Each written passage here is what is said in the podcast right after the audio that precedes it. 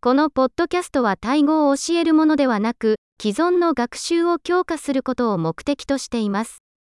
言語学習の主な要素は、脳を大量の言語にさらすことであり、それがこのポッドキャストのシンプルな目標です。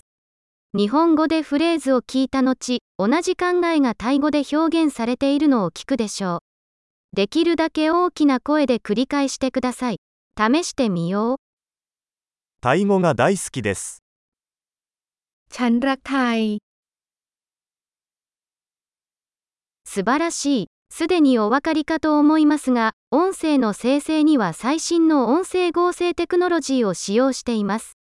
これにより、新しいエピソードを迅速にリリースし、実用的なものから哲学的なもの、浮気に至るまで、より多くのトピックを探索することが可能になります。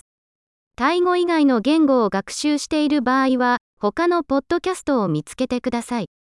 名前はタイラーニングアクセレレーターと似ていますが、他の言語の名前がついています。楽しい言語学習を。